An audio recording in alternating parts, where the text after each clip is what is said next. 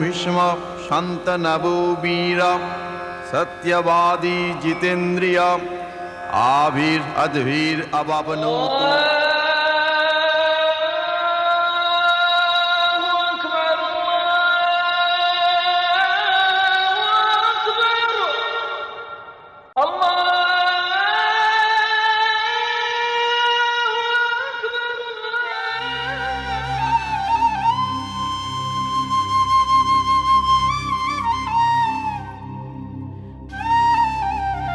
আমার ঘরের বাঁয়ে থাকেন রাখো হরি।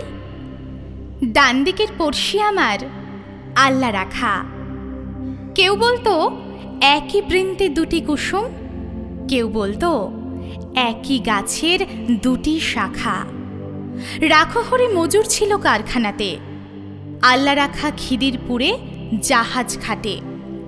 হপ্তা যা পায়, মোটামুটি দিন চলে যায়। দুঃখে সুখে দুজনারই সময় কাটে। মাঝখানে যে আমি, ওহো, ভুলে গেছি। ধর্ম বা জাত কি যে আমার, কেউ জানে না। রাখো হরে আল্লাহ রাখা ভেবেই মরে, আমার নিরেট অবস্থাটা কেউ মানে না। আল্লাহ রাখা শুধোয় চাচা, খোদায় ডরাও। আমি বলি, খোদা তো নয়, খিদে ডরাই। এর চেয়ে বড় শত্রু তো আর নেই এদেশে তার বিরুদ্ধে আমার জেহাদ জানের লড়াই। রাখো হরি বলে, দাদা, বাক্যে রাখো। কষ্ট যা পাই সবে আগের জন্ম পাবে ইহকালে হরিনামের জপ না নিলে পরকালে পুড়তে হবে মনস্তাপে। হেসেই বলি, তোমার হরি মাথায় থাকুন।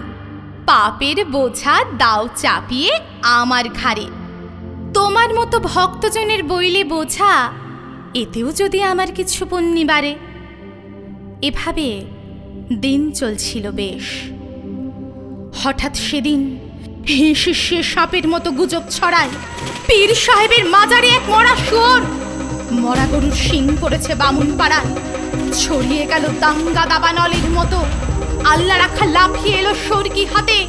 রাখো হরির তেল পাকা বাঁশের লাঠি, ভাটার মতো ঘুরছে দু চোখ রাগের তাতে। দুহাত ধরে বোঝাই ওদের, হচ্ছেটা কি? যাচিয়ে দেখো, এসব খবর সত্যি কিনা? আল্লাহ রাখা বলল, কাফের, হাট যাবি। নেচ্ছ? চাচাই, রাখো হরি, আর ছবি না। রক্ত গঙ্গা বইল আমার চোখের আগে। জখম হয়ে জ্ঞান হারালাম পথের ধারে। ততক্ষণে ওরাও দুজন ভূতল সাই, পরস্পরের সরকি এবং লাঠির মারে। কার যে কত রক্তে সেদিন ভিজল জমি, হিসেব তো নেই, দুটোই যে লাল। আর যা জানি, রাখো হরে কাতরে ছিল জলের তরে। আল্লাহ রাখা চাইছিল এক আজলা পানি।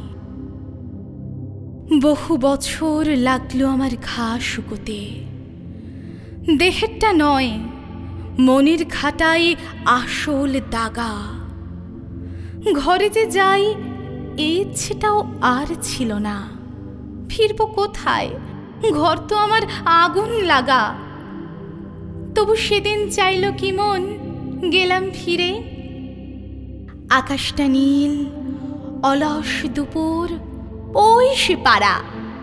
উড়ছে ফড়িং, কোথাও গ্লানির চিহ্ন তো নেই, ইতস্তত ভাঙা বাড়ির দেওয়াল ছাড়া।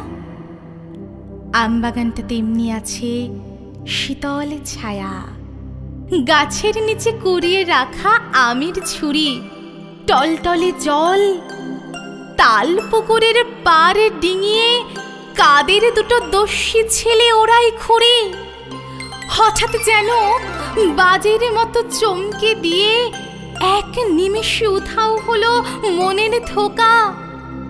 সুতো টানছে আল্লাহ রাখার ছেলে করিম। লাটাই গুটোয়, কানাই, রাখো হরির খোকা। আমার ঘরের বাঁয়ে থাকেন রাখো হরি। ডান দিকের পড়শি আমার আল্লা রাখা।